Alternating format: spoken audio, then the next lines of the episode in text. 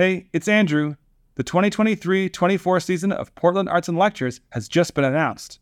Speakers include Zadie Smith, Mary Beard, David Grann, Charles Yu, and Amy Nezhukumatathil To learn more about the season and how to join us at the Arlene Schnitzer Concert Hall for five inspiring evenings, visit literary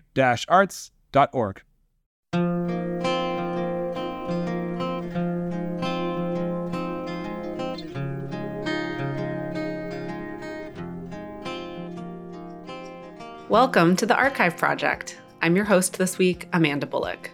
The Archive Project is a retrospective of some of the most engaging talks from the world's best writers for more than 35 years of literary arts in Portland. This week, it's April, and we are celebrating the kickoff of National Poetry Month with a special event recorded in front of a sold out live audience at Literary Arts Event Space in downtown Portland on September 17th, 2022. This event was part of a partnership with the Alano Club of Portland and their Artists in Recovery series about the intersections of mental health and substance use recovery, creativity, and building community. Learn more at portlandalano, A-L-A-N-O dot org. Alano Club Director of Development and Community Engagement, Kasey Anderson, emceed an evening with writers Leslie Jamison, Kaveh Akbar, and Hanif Abdurraqib, who each shared recent and brand new work with the audience, creating a multi genre mix of prose and poetry. As they share their own work, talk about each other's work, and their relationship to Alano Club, it's clear from the fact that they felt comfortable enough to share brand new writing that these three writers deeply admire and respect each other. Many of our episodes feature writers in conversation, but this week we have a trio of readings for you. First, we'll hear from Kasey Anderson of the Alano Club, and our first writer of the evening is Leslie Jamison, award winning essayist and author of The Empathy Exams, who reads from her memoir, The Recovering Intoxication and Its Aftermath, as well as a new work in progress. Then, Kaveh Akbar reads from his most recent book of poetry, Pilgrim Bell, and a novel in progress. We'll also hear from poet and essayist Hanif Abdurraqib, author of the National Book Award finalist A Little Devil in America. His most recent poetry collection is A Fortune for Your Disaster. Abdurraqib reads from his poetry and a nonfiction project to close out the event. A quick note the readings touch on mature themes of substance abuse and recovery that may not be suitable for all listeners. Here's Kasey Anderson to kick us off. My name is Kasey Anderson. I work at the Alano Club of Portland. It is really a pleasure to be here with Hanif and Leslie and Kaveh. Uh, I'm really happy that you all are here. I am. I assume everyone is here on purpose. No one wandered in thinking that it was sizzle pie. So uh, I'm gonna I'm gonna keep the author introductions brief, and I'll issue like a, a light content warning that we will be talking about mental health and recovery um, and substance use. So if if that is triggering for anyone or if that's difficult for anyone, I apologize. But that's kind of like the crux of the evening. Uh, with that, all right, I, I'll just say your name and that will be the extent of the introduction. Okay. this is Leslie Jamison.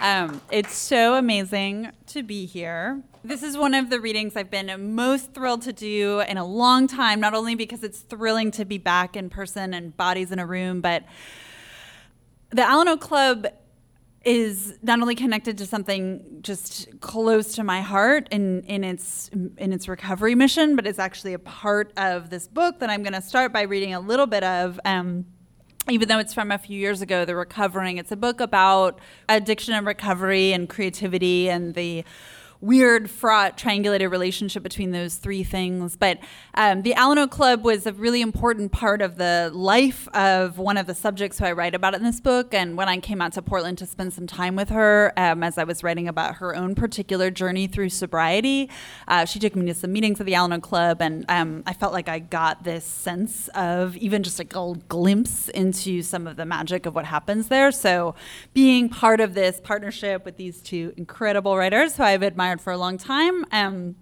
it's just a wonderful thing. So I'm going to read a few pages from near the beginning of the recovering and then a little bit from a new project that I have never ever read from before. So I'm terrified and excited. Um, sitting on a folding chair in a church basement, you always face the question of how to begin. It has always been a hazard for me to speak at an AA meeting, a man named Charlie told a Cleveland AA meeting in 1959, because I knew that I could do better than other people. I really had a story to tell. I was more articulate, I could dramatize it, and I would really knock them dead. He explained the hazard like this He'd gotten praised, he'd gotten proud, he'd gotten drunk.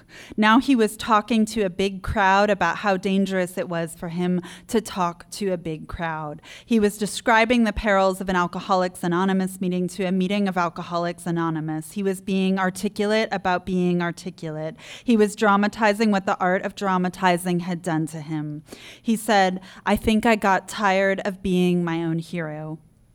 Fifteen years earlier, he'd published a best selling novel about alcoholism while sober. But he relapsed a few years after it became a bestseller. I've written a book that's been called The Definitive Portrait of the Alcoholic, he told the group, and it did me no good. It was only after five minutes of talking that Charlie finally thought to begin the way others began. My name is Charles Jackson, he said, and I'm an alcoholic. By coming back to the common refrain, he was reminding himself that commonality could be its own saving grace. My story isn't much different from anyone's, he said. It's the story of a man who was made a fool of by alcohol over and over and over, year after year after year, until finally the day came when I learned that I could not handle this alone. The first time I ever told the story of my drinking, I sat among other drinkers who no longer drank. Ours was a familiar scene plastic folding chairs, styrofoam cups of coffee gone lukewarm, phone numbers exchanged. Before the meeting, I had imagined what might happen after it was done. People would compliment my story or the way I told it, and I'd demur, well, I'm a writer, shrugging, trying not to make too big a deal out of it. I'd have the Charlie Jackson problem, my humility imperiled by my storytelling prowess. I practiced with note cards beforehand, though I didn't use them when I spoke because I didn't want to make it seem like I'd been practicing. It was after I'd gone through the part about my abortion and how much I'd been drinking pregnant, after the part about the night I don't call date rape and the etiquette of reconstructing blackouts, after I'd gone through the talking points of my pain, which seemed like nothing compared to what the other people in that room had lived. It was somewhere in the muddled territory of sobriety, getting to the repetitions of apology or the physical mechanics of prayer, that an old man in a wheelchair sitting in the front row started shouting, This is boring. we, I'm still just experiencing some flashbacks and trauma. Um, feel free to tell me how interesting I am when this reading is done.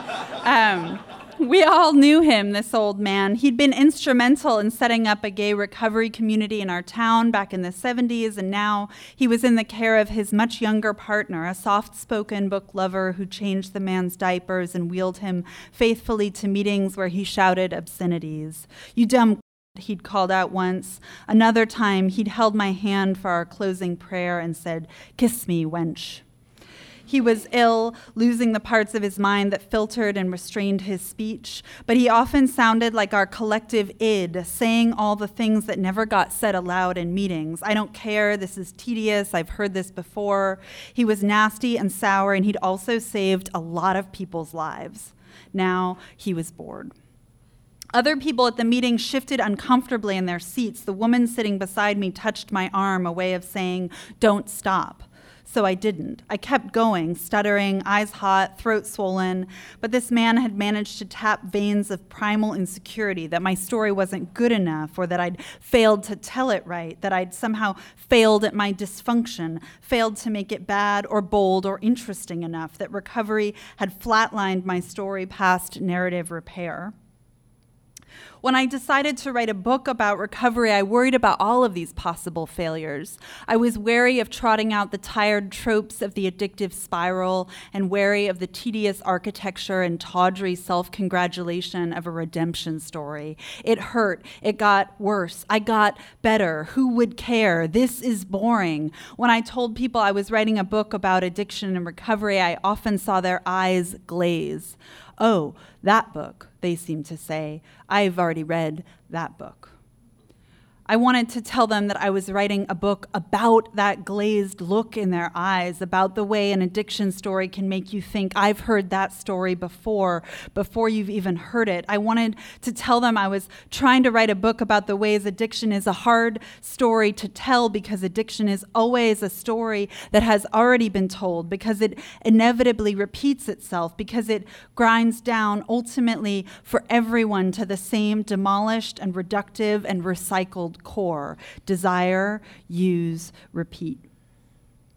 In recovery, I found a community that resisted what I'd always been told about stories, that they had to be unique, suggesting instead that a story was most useful when it wasn't unique at all, when it understood itself as something that had been lived before and would be lived again. Our stories were valuable because of this redundancy, not despite it. Originality wasn't the ideal, and beauty wasn't the point.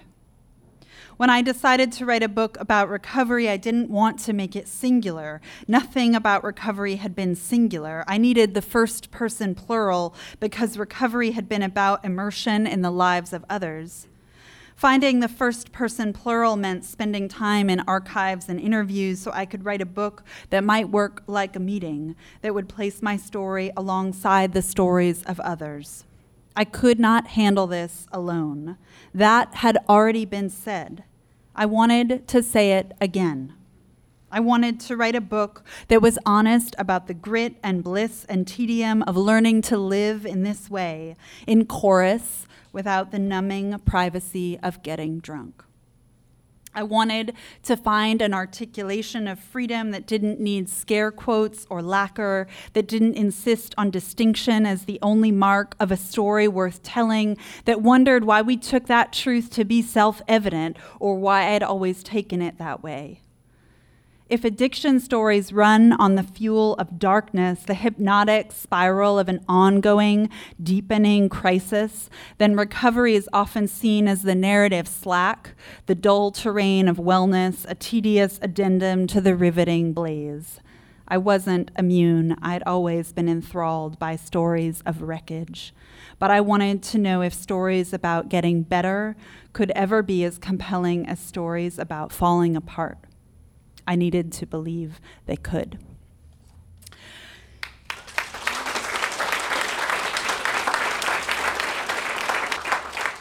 Thanks. It's uh, it feels really special to read from that book, which I haven't read from in a long time. Um, to read from it here in this room and in this company.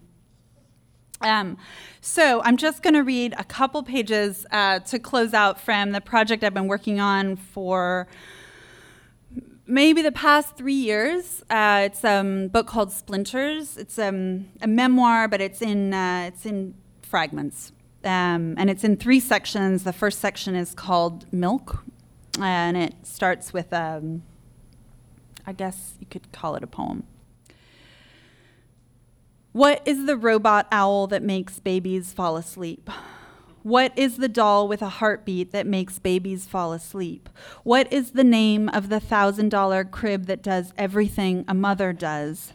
Marina Abramović, how many abortions? Why is the cold moon also called the morning moon? Emotional bungee cord between squirrel and baboon. Is a flying ant always a queen ant trying to start a new colony? What makes the queen ant want to start a new colony? What is the average hourly rate for divorce lawyers in New York City? How will the wolf moon change my life?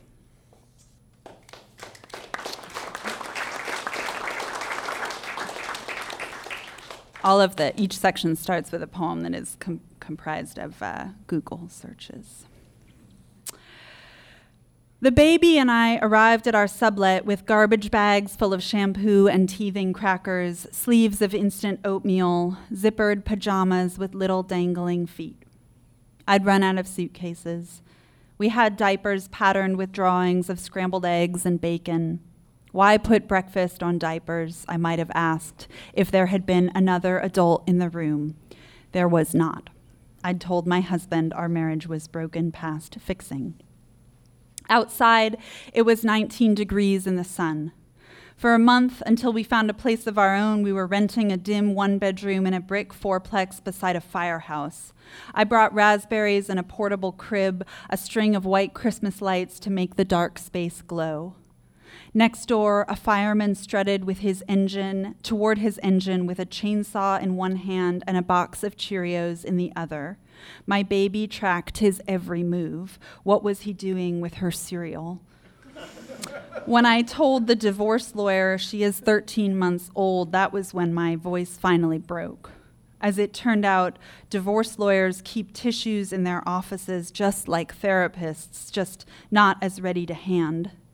I know we've got them somewhere, she told me warily, rising from her swivel chair to search, as if to say, We aren't surprised by your tears, but it's not our job to manage them. If I cried for five minutes, it would cost me $50. Just over 13 months, I said, wanting to make it seem like we'd stayed married longer than we actually had. Again and again, he told me our baby is just one year old. My friend Colleen said, better to get out now. It did not help to argue with him in my head. It only helped to hold the baby so close that the small globe of her belly became the whole world. And even that, well, it cut both ways. Our sublet was a dark railroad apartment. A friend called it our birth canal. It seemed to be owned by artists. It was not made for a child. The coffee table was just a slab of wood on cinder blocks. The biggest piece of art was a large white canvas that looked like a wall hanging on the wall. Sometimes the firemen next door ran their chainsaws for no good reason, or what did I know? Maybe there was a reason for everything.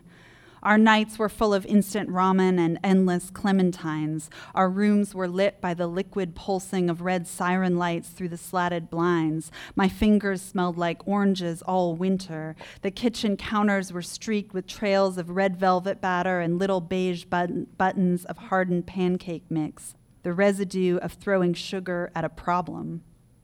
By day, my baby crouched among the heavy art books with her wooden maraca and smacked the translucent pages of a story about a pile of leaves the willow, the birch, the stray mitten, the lost key, and at the bottom of everything, a tiny worm.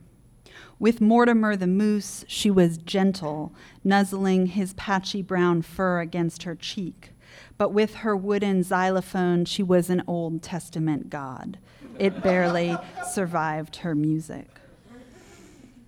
We moved out in the middle of flu season. One night I woke up at four in the morning with my mouth full of sweet saliva. I stumbled to the bathroom, past the dreaming baby, and knelt in front of the toilet until dawn. When the baby woke, I crawled after her from room to room, then lay on my side on the wooden floor and watched her sideways. I didn't have the strength to stand, but I didn't want her out of my sight. The things she put in her mouth just blew my mind. All I could do was lie beside her toys, wrapped in a gray blanket, flushed and shivering. She handed me her favorite wooden stick, the one she used to play her rainbow xylophone. She picked up a Cheerio from the floor and lifted it tenderly toward my mouth. I could say I left my husband because I did not want to raise my daughter in a home full of resentment. I could say I left because we'd eloped after only six months before we really knew each other. I could say I left because I made promises to him before letting myself figure out if they were promises I wanted to make because he'd suffered and I wanted to believe I could give him another, better life. Or I could say that I left because of his anger I could write a book about his anger. This book is not that book, but this book would not exist without it.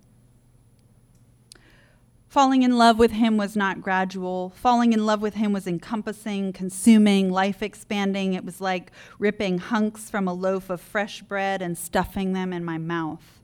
He was once a man frying little buttons of sausage on a hot plate in a Paris garret, stooped under its sloped roof, asking me to marry him, putting his hand on my thigh while I drank contrast fluid that tasted like bitter Gatorade before a CT scan to find my burst ovarian cyst, making me laugh so hard I slipped off his red couch, loving the smoked tacos we got from a tiny shack just north of Morro Bay, pointing out the backyard chickens from the converted garage garage where we stayed behind a surfer's bachelor plaid, playing the nitty gritty dirt band on a road trip, putting a cinnamon bear on our rental car dashboard because it was our mascot, our trusty guide, our spirit animal, because it was our thing. We had a thousand things like everyone, but ours were only ours. Who will find them beautiful now?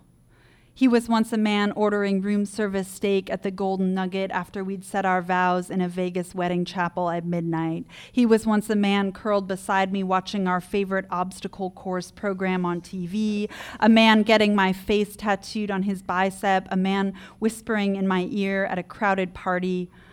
He is still that man. I am still that woman. We have betrayed those tender people, but we still carry them around inside of us wherever we go. I was myself a child of divorce, as they say, as if divorce were a parent. When I was very young, I thought divorce involved a ceremony. The couple moved backward through the choreography of their wedding, starting at the altar, unclasping their hands, and then walking separately down the aisle. I once asked a family friend, Did you have a nice divorce? The first class I taught that semester, a few weeks after we separated, the baby and I had spent the previous night at a friend's apartment. This was before I found our sublet. Things had grown too volatile to stay at home.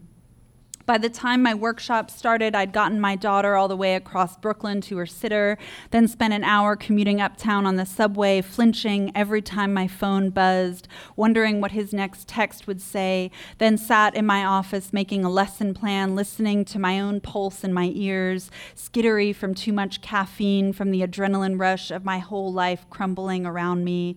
My heart was a hive of bees in my chest. My students tucked their hair behind their ears and picked at their cuticles and scribbled in their notebooks and told me they wanted to write essays about labiaplasties and car accidents and getting caught in avalanches. They didn't know it, but they were all my children. My beehive heart had enough love for all of them. Once you're finally out of a broken marriage, it feels like you're just dripping with love, or at least it felt that way to me, like it was a heap of bubble bath suds growing larger and larger all around me. I wanted to slather it across the whole world. That was me in my bathtub next to the fire station, me with my baby taking care of business in every room of our birth canal. She needed to take the spoons out of the spoon rack. She needed to take the baby jeggings out of the baby jegging drawer. She needed to play her rainbow xylophone like it was a creature that had wronged her, like she was telling me, You better get on your knees. You better get on the floor and start listening. Thanks.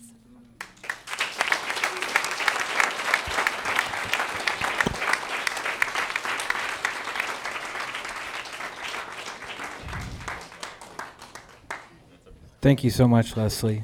I was reminded during that to thank the uh, PNCA Willamette University low residency creative writing program. I was reminded of it because when I was I am a graduate of that program, but I remember thinking as I was pursuing an MFA in creative nonfiction that and I, I think Kaveh maybe said something to the same effect like if there is a person who pretty much anyone could point to as like the way that you write creative nonfiction, I think Leslie is probably that person.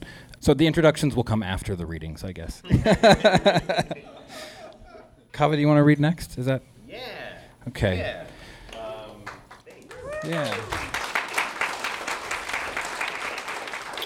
Um, Kaveh hosts this, what I referred to last night as a support group, which is Trojan Horse in, into a writing group um, called The Break for the Alano Club and, and Literary Arts. Um, and also happens to be like if, if you were going to say, how do you write poetry, I think Kaveh would be a pretty great place to start. So um, aim higher. Uh, you're the you're or you're the tallest person in the room. I cannot sure, aim sure, sure, higher. sure. Yeah. Um, yeah, no, thank you so much. And thank you all for being here. Um, thank you to Literary Arts. I love this space. I love this organization. Um, it's, it's, it's a really, really lucky thing to get to be here. Um, and thank you, too, to the Alano Club. You know, there are, I think that in this moment, we're all kind of desperate for fights that we can win, right? And a really nice thing is to have an unassailable good you know? Like just like just something that is like uncomplicatedly good you know? And the alano club is like one such thing. Like they only do good like it's just like there's nothing bad about the mission. It's just unassailably good and kasey is such a big part of that um, just makes it so you know? Like so much of it is just his energy making it so. And so i'm so grateful to know you to like get to sit at your feet and like watch the way that you move through the world and conduct yourself. But yeah just thank you. Thank you alano club. Um, thank you all for being here. I'm gonna read some things. Um, yeah. Uh, also, the break. Yeah, you should all come out to it. It's a group where we write together, designed for people in recovery, but it's open to anyone. Um, you don't have to identify as being in any kind of recovery to come to that group. Um, I'm going to read a couple poems, and then I'm going to read from this novel that I'm working on. I have only ever been a poet my whole life, but I have like you know like everyone like learned how to speak Esperanto or like tango or whatever over you know over quarantine. Like my thing was like I'm gonna learn how to write a novel, you know, and so I did write a sequence of words that is now long enough to be called a novel. Um, okay, I'm reading from this book which is called Pilgrim Bell. And there are these poems throughout it that are also called Pilgrim Bell, and I'm to read one of those. This is called Pilgrim Bell. The self I am today involves me, as a lake involves its cattails. It bears me, tolerates my cotton. I would prefer not to be outlived by anyone. I reserve the right to refuse enchantment. The fables I tell always end wrong. The good archer dead by a stream, the villains counting their gold. I am so vulnerable to visionaries and absolute certainty. Tell me how to live, and I will live that way.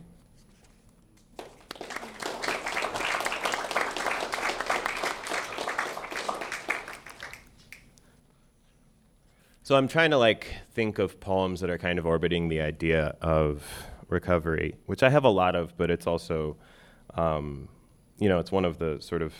But I, it, it, when I was in school, um, I had a teacher who said that I wrote about three things: God, sex, and addiction, um, and like often all three at the same time. And I was like, yeah, you know. um, uh, in in Islam, there's this there's this sort of fable about um, it's like the first time the devil was inspecting Adam, the first time Satan was inspecting Adam, and he.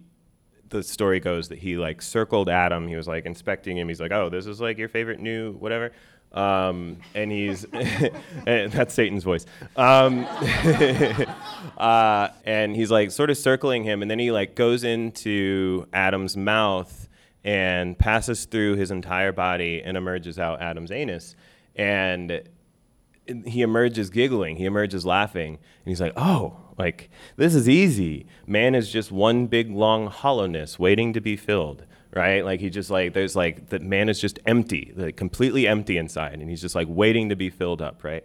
And that's like functionally my autobiography, right? It's like it's like, or I guess my biography because I didn't write it. But like, I never need to write another word. I can just like say that story and like tell everyone everything that they need to know about me. But this poem is sort of about the revelation of the Quran by the angel Gabriel to the Prophet Muhammad, who was illiterate, but the angel Gabriel read him the Quran and he was able to like transcribe despite his being illiterate.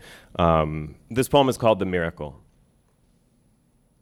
Gabriel seizing the illiterate man alone and fasting in a cave and commanding, Read.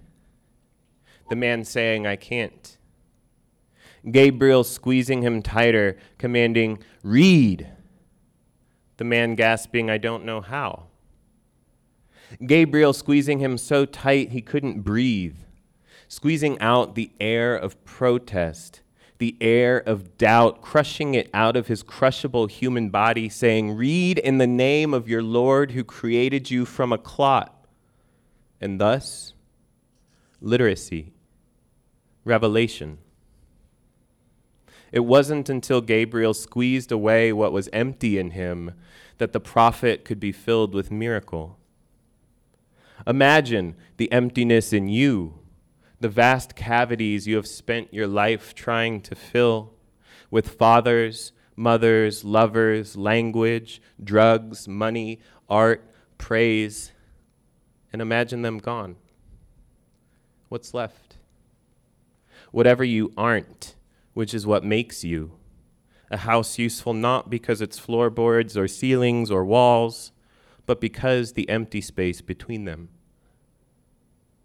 Gabriel isn't coming for you. If he did, would you call him Jibril or Gabriel like you are here? Who is this even for? One crisis at a time. Gabriel isn't coming for you. Cheese on a cracker, a bit of salty fish. Somewhere, a man is steering a robotic plane into murder. Robot from the Czech robota, meaning forced labor, murder labor, forced. He never sees the bodies which are implied by their absence, like feathers on a paper bird.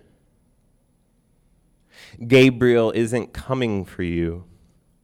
In the absence of cloud parting, trumpet blaring clarity, what? More living, more money, lazy sex, mother, brother, lover, you travel and bring back silk scarves, a bag of chocolates for you don't know who yet. Someone will want them. Deliver them to an empty field.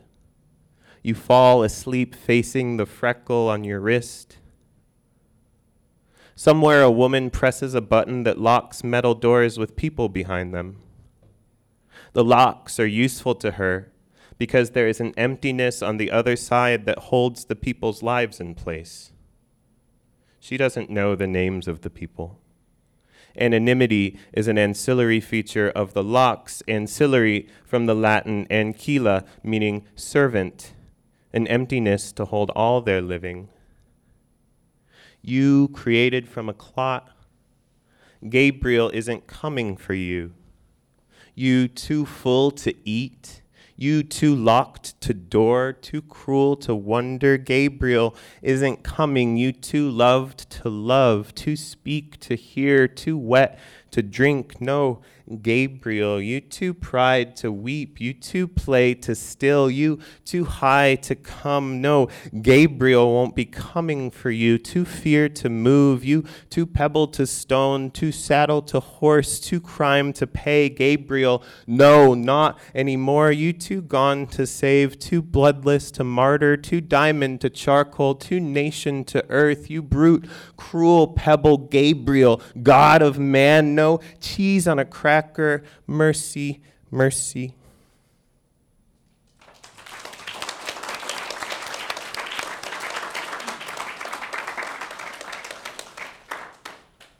Thank you. So, I've written this novel. There's a sentence that I can say and mean it. Um, and this is the voice of the narrator at the very beginning. This is like the opening of the book. Maybe it was that Cyrus had done the wrong drugs in the right order, or the right drugs in the wrong order. But when God finally spoke back to him after 24 years of silence, what Cyrus wanted more than anything else was a do over, clarification. Lying on his mattress that smelled like piss and Febreze, in his bedroom that smelled like piss and Febreze, Cyrus stared up at the room's single light bulb overhead, willing it to blink again, willing God to confirm the bulb's flicker had been a divine action and not just the old apartment's crappy wiring. Flash it on and off, Cyrus had been thinking, not for the first time in his life. Just a little wink, and I'll sell all my and buy a camel. I'll start over. All his at that moment amounted to a pile of soiled laundry and a stack of books borrowed from various libraries and never returned poetry and biographies to the lighthouse, my Uncle Napoleon. Never mind all that, though. Cyrus meant it. Why should the Prophet Muhammad get a whole visit from an archangel? Why should Saul get to see the literal light of heaven on the road to Damascus? Of course, it would be easy to establish bedrock faith after such clear cut revelation. How was it fair to celebrate those guys for faith that wasn't faith at all, that was just obedience to what they plainly observed to be true? And what sense did it make to punish the rest of humanity who had never been privy to such explicit revelation?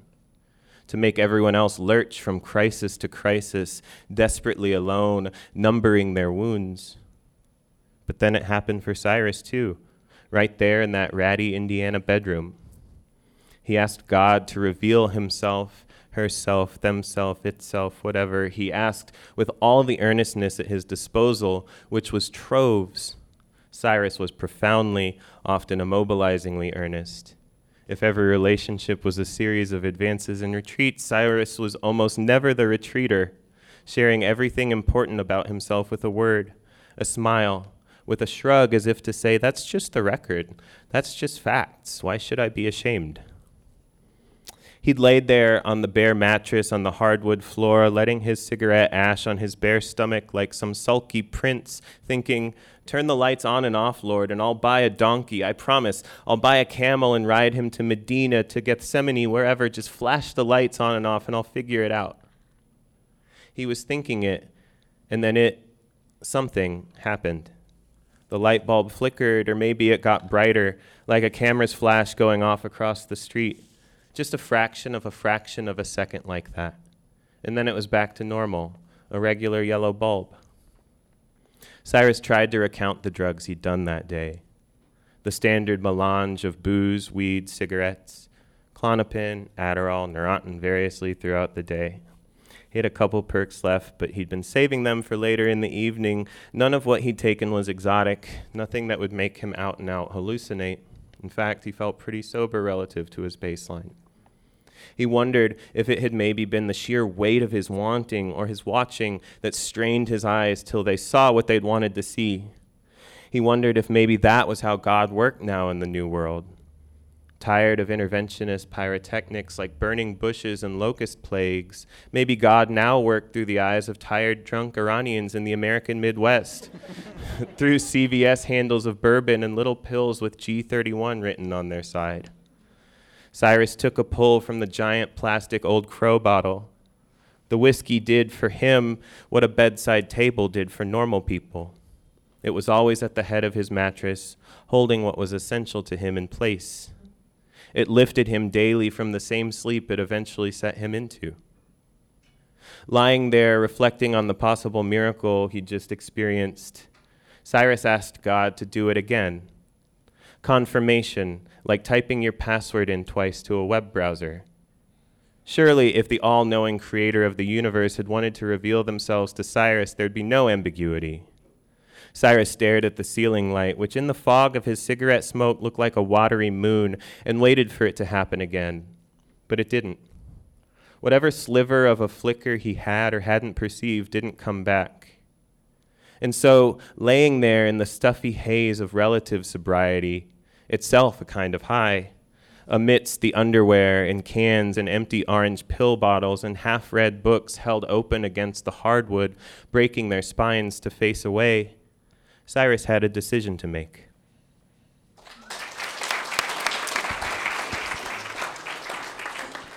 Thank you.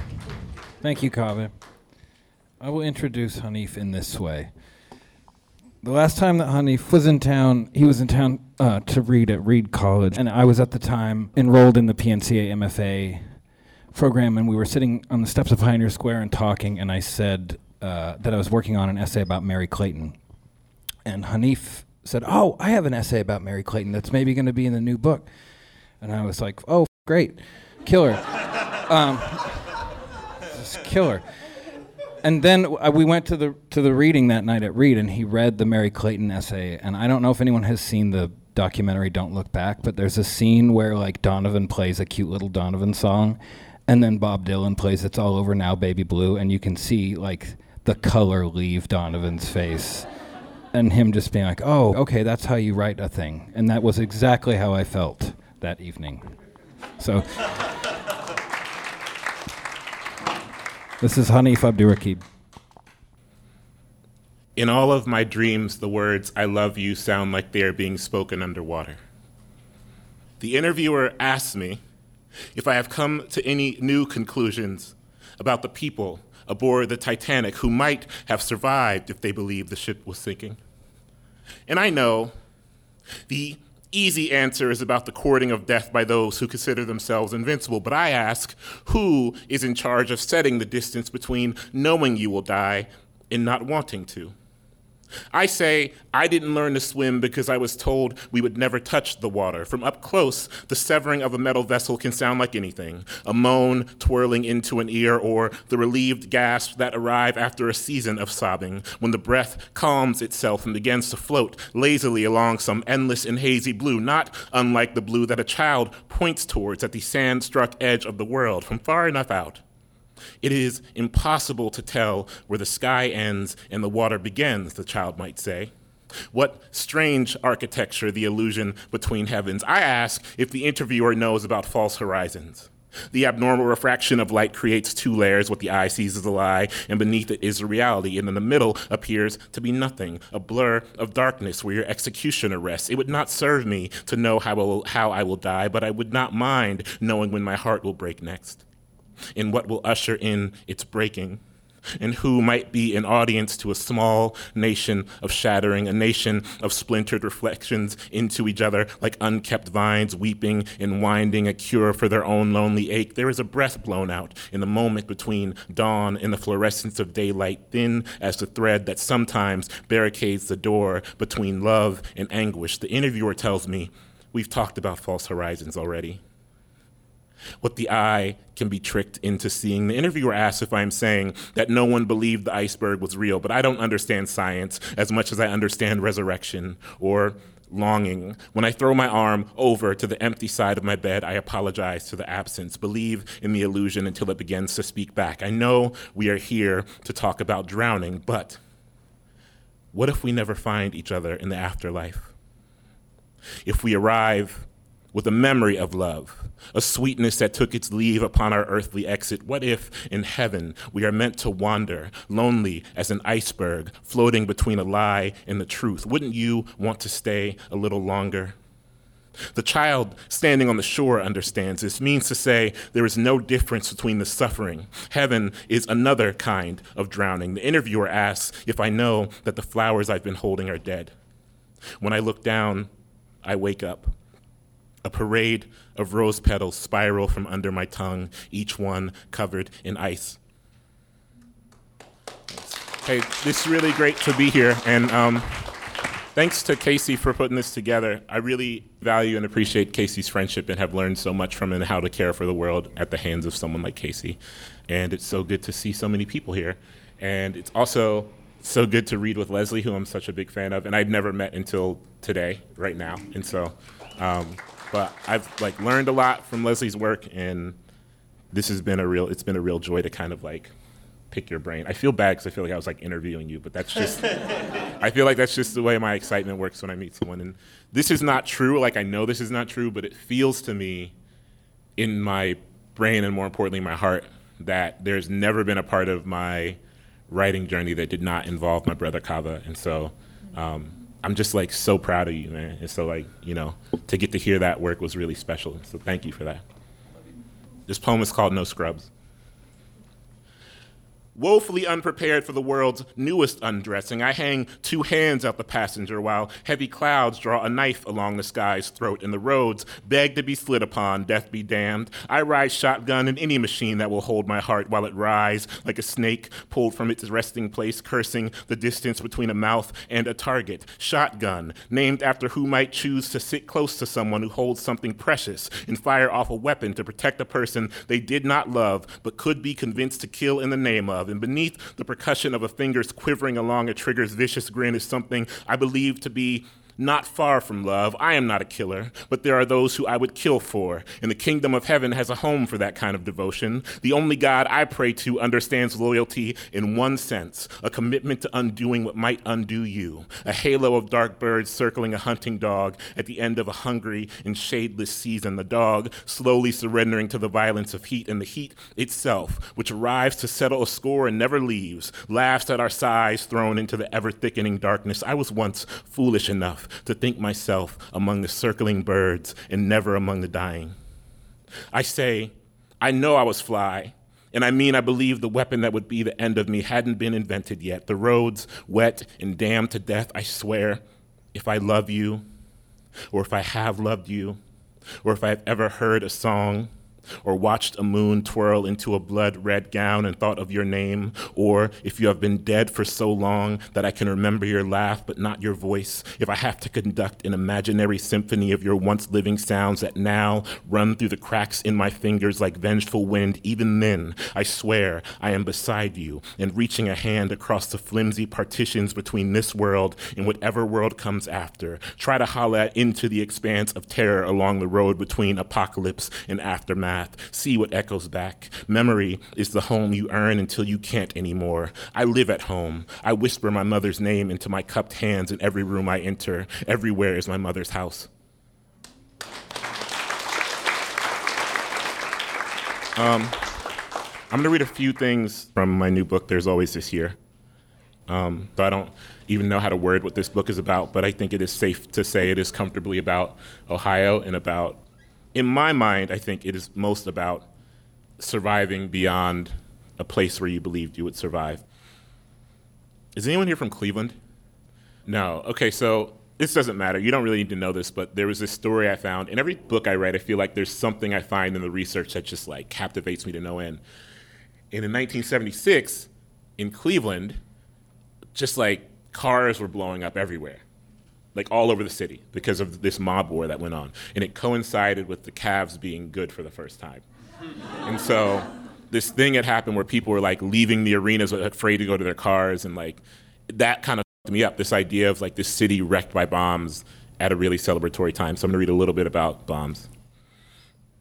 In 1976, 36 bombs went off in Cleveland. The news dubbed it Bomb City, USA. Bombing itself wasn't new. The car bomb had long been one of the methods used to dispose of enemies. It left no evidence, but it was also loud, drew attention, and wasn't especially easy to execute. Pulling a trigger or even drawing a knife across the throat took less work, but also didn't always send a message. And in Cleveland, in 1976, power would be achieved by the sending of messages. So the city was alight with bombs through the summer and into the fall, cars being transformed into hills of jagged and glowing metal, whatever bodies were inside of them, sometimes rendered unrecognizable depending on the immediacy of the explosion. All of this would happen out in the open, in broad daylight. The mob was becoming populated with younger, more reckless enforcers. When a city is rattled by explosions in an infinity cycle of retaliation so vicious it can hardly be remembered what its starting point or end goal is, even those who aren't targets become targets. A person walking next to a car that goes up in flames could become become collateral if the explosion does enough damage. Fear screams through a city and rearranges its DNA, no matter how the scent of promise and jubilation spun through the air before it was torn by fear's screaming. The bomb relies on the trick we have turned over in our palms here many times already. The bomb relies on the fact that the person cannot see it coming, at least not the person who might most want to see it coming, the person with their name scrawled into the afterlife of its detonation. Even if you know yourself to be a target, even if you have stitched the kind of awareness into your mind that comes with living through a city torn apart by explosions, you will never know exactly when the flash of hot light will come for you. And I can only imagine if I were not me and someone in this position in a city alight, at first I would maybe frantically check my car or underneath my porch in the mornings, and then I would have to give in to the fact that what was out to get me might just eventually catch my ass. Understanding what could come for you and being able to see it coming are two separate parts of the same machine, but I know what would allow me to put a key into an ignition without closing my eyes and holding my breath. I know what would allow me to sleep easy, or at least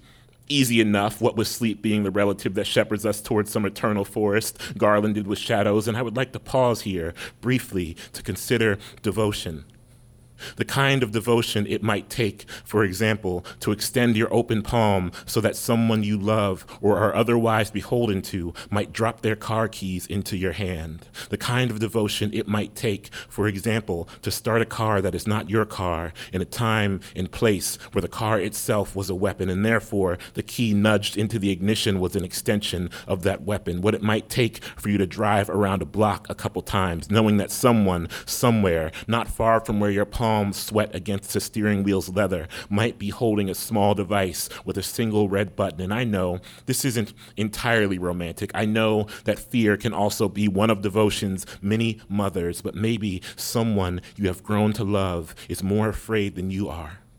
And maybe you take their keys from them, pull them out of a hand without mentioning the hands shaking I would like to consider the ways we all march to our sometimes boring deaths without understanding what it is to be so devoted to someone or something that you might be compelled to speed up that march so that they can continue their own. And I am not here to consider what is good or what is bad, but simply to consider what is sometimes necessary, even if I don't have the heart for it. I only have the heart for far inferior devotions. So does everyone I love. There maybe just aren't enough people who want us dead.